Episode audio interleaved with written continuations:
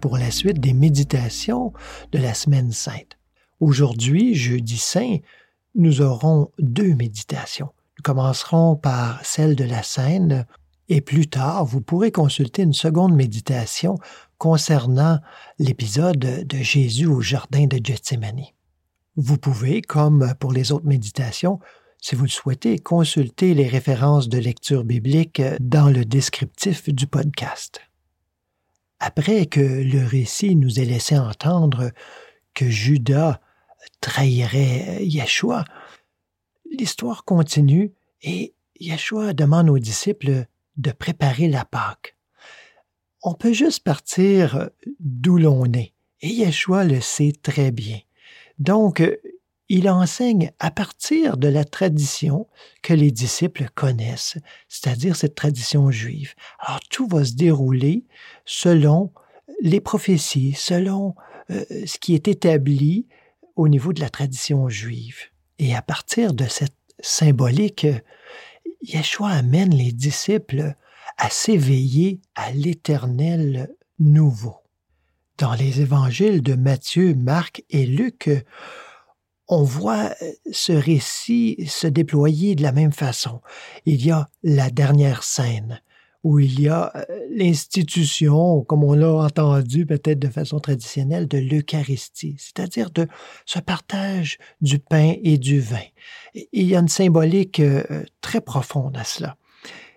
Par contre, dans l'évangile de Jean, on ne relate pas cet épisode, on parle du lavement des pieds. Vous allez voir que ces deux épisodes, en fait, se ressemblent beaucoup. Mais dans celui de Jean, qui est l'évangile le plus mystique, il est drôlement plus complet, à mon avis. Alors, au cours de ce fameux repas, l'évangile de Marc nous dit Le soir venu, il arrive avec les douze. Pendant qu'ils étaient à table et qu'ils mangeaient, Yeshua dit Amen, je vous le dis, L'un de vous qui mange avec moi me livrera. Attristés, ils se mirent à lui dire l'un après l'autre Est-ce moi Il leur répondit C'est l'un des douze, celui qui met avec moi la main dans le plat. Ce passage est raconté différemment dans les divers évangiles, mais Marc ne nous raconte pas l'histoire d'une façon aussi directe, c'est-à-dire où Yeshua nomme quasi, ou pointe quasi littéralement Judas en disant c'est lui. Il, il fait dire à Yeshua, c'est celui qui a mis sa main dans le plat avec moi. À l'époque, il était normal de, de tous manger dans le même plat. Alors, probablement que tous ont mis la main dans le plat. Et là, je trouve ça intéressant parce que ça invite tous les disciples, nous y compris, à se poser la question, est-ce moi? Au cours du repas, Yeshua partage le pain. Le pain symbolise son enseignement, son enseignement qu'il a donné aux disciples, par ses paroles, par son exemple, par sa vie même, mais aussi et encore aujourd'hui, à travers euh, tous ces enseignants qui ont accueilli l'Esprit et qui le laissent souffler librement c'est cet enseignement que l'on retrouve parfois sous forme écrite, parfois sous forme vivante, par des paroles, par des rencontres. On pourrait dire que c'est la forme concrète, visible de Yeshua et son message. La manifestation du Christ. Et au cours de ce même repas, où il avait précédemment partagé le pain en disant que c'était son corps, c'est-à-dire cet aspect visible de l'enseignement. Il partage le vin, cet aspect plus subtil, il dit que c'est son sang, c'est-à-dire l'essence même de son être, c'est l'esprit, l'esprit vivant, au-delà des mots, de la lettre et des exemples, mais qui ne peut pas ne pas se manifester par ces mots et ces exemples. Si on se taisait, ce seraient les pierres qui se mettraient à crier ce message. Bref, on pourrait dire que c'est une offrande de tout son être. Yeshua, mais le Christ qui s'offre toujours et encore pour nous à chaque instant, parce que c'est la parole de Dieu, c'est l'action, le verbe de Dieu. Dieu est conscience individuelle. Cette conscience individuelle est ce verbe que nous sommes. Dans l'évangile de Jean, le récit avec le lavement des pieds est plus mystique, on pourrait dire dans un sens, mais aussi dans un autre sens, euh, tellement concret et direct. Jean nous dit, Yeshua, qui sait que le Père a tout remis entre ses mains, qu'il est sorti de Dieu et qu'il s'en va à Dieu, se lève de table, se défait de ses vêtements et prend un linge qu'il attache comme un tablier. Puis il verse de l'eau dans une cuvette et se met à laver les pieds des disciples et à les essuyer avec le linge qui lui servait de tablier.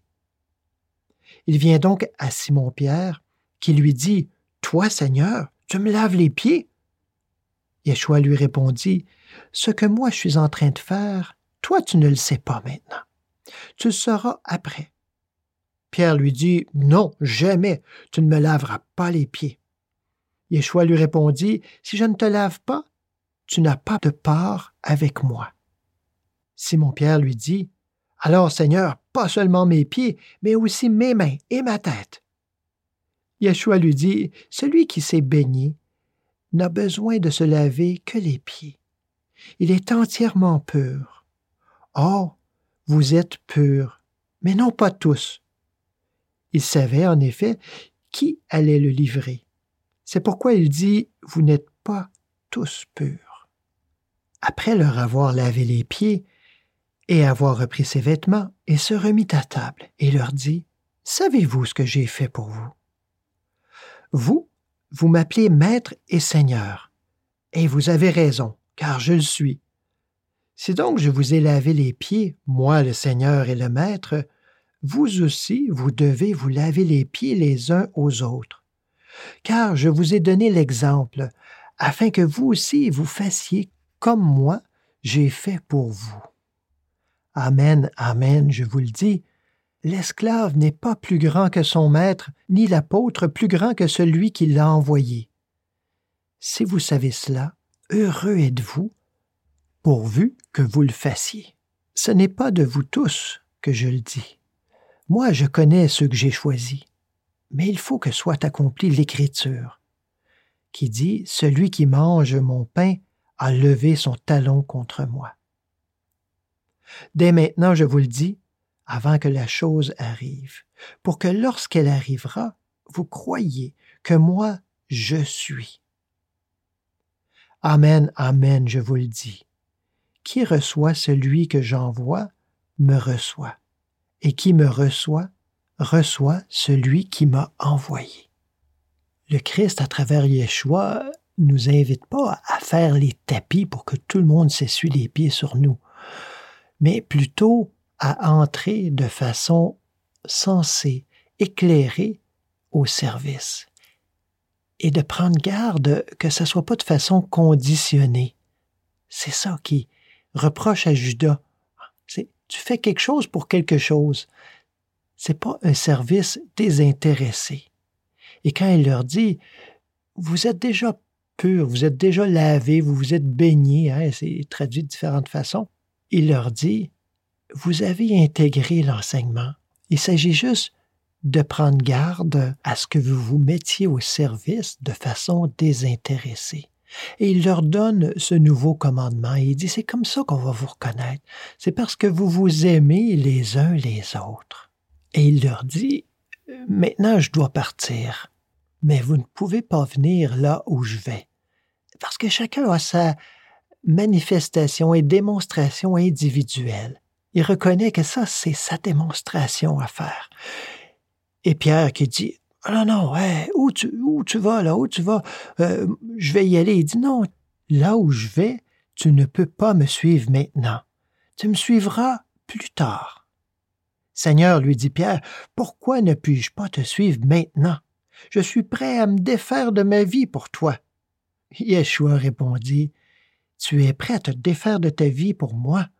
Amen, amen, je te le dis.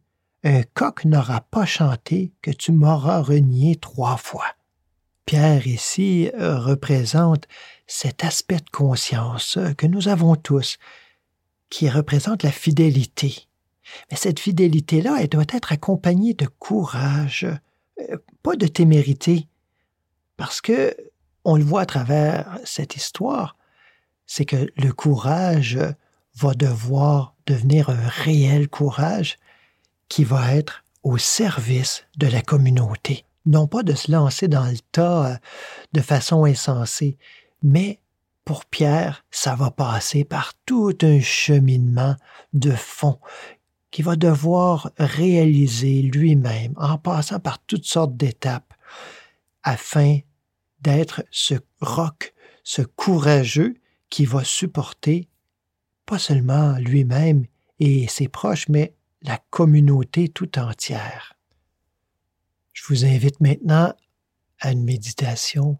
Alors prenez une bonne position, le dos bien allongé dans sa courbure naturelle, sans rigidité. On relâche les tensions physiques, mentales, émotionnelles, pour simplement demeurer dans l'être. Parce que l'être que je suis va toujours chercher à se manifester si je ne me mets pas en travers. Ah, c'est pour ça que nous devons essayer d'être transparence, laisser la place, à partir de la parole, à partir de la vérité étudiée, comprise, méditée et éventuellement réalisée, on se laisse être transparent et on laisse la place complètement au divin à venir faire le travail, son travail. Prenons ensemble quelques minutes de silence.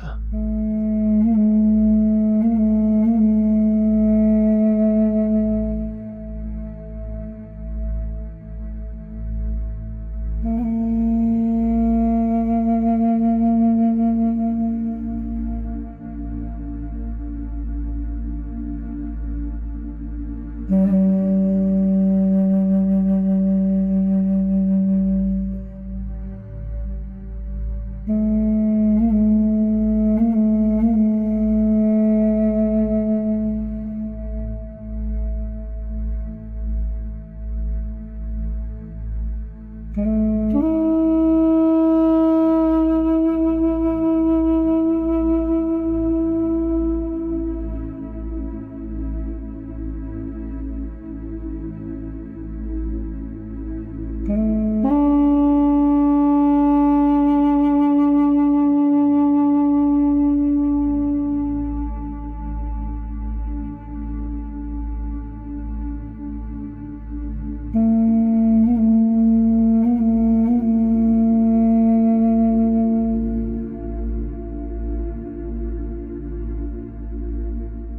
Mm-hmm.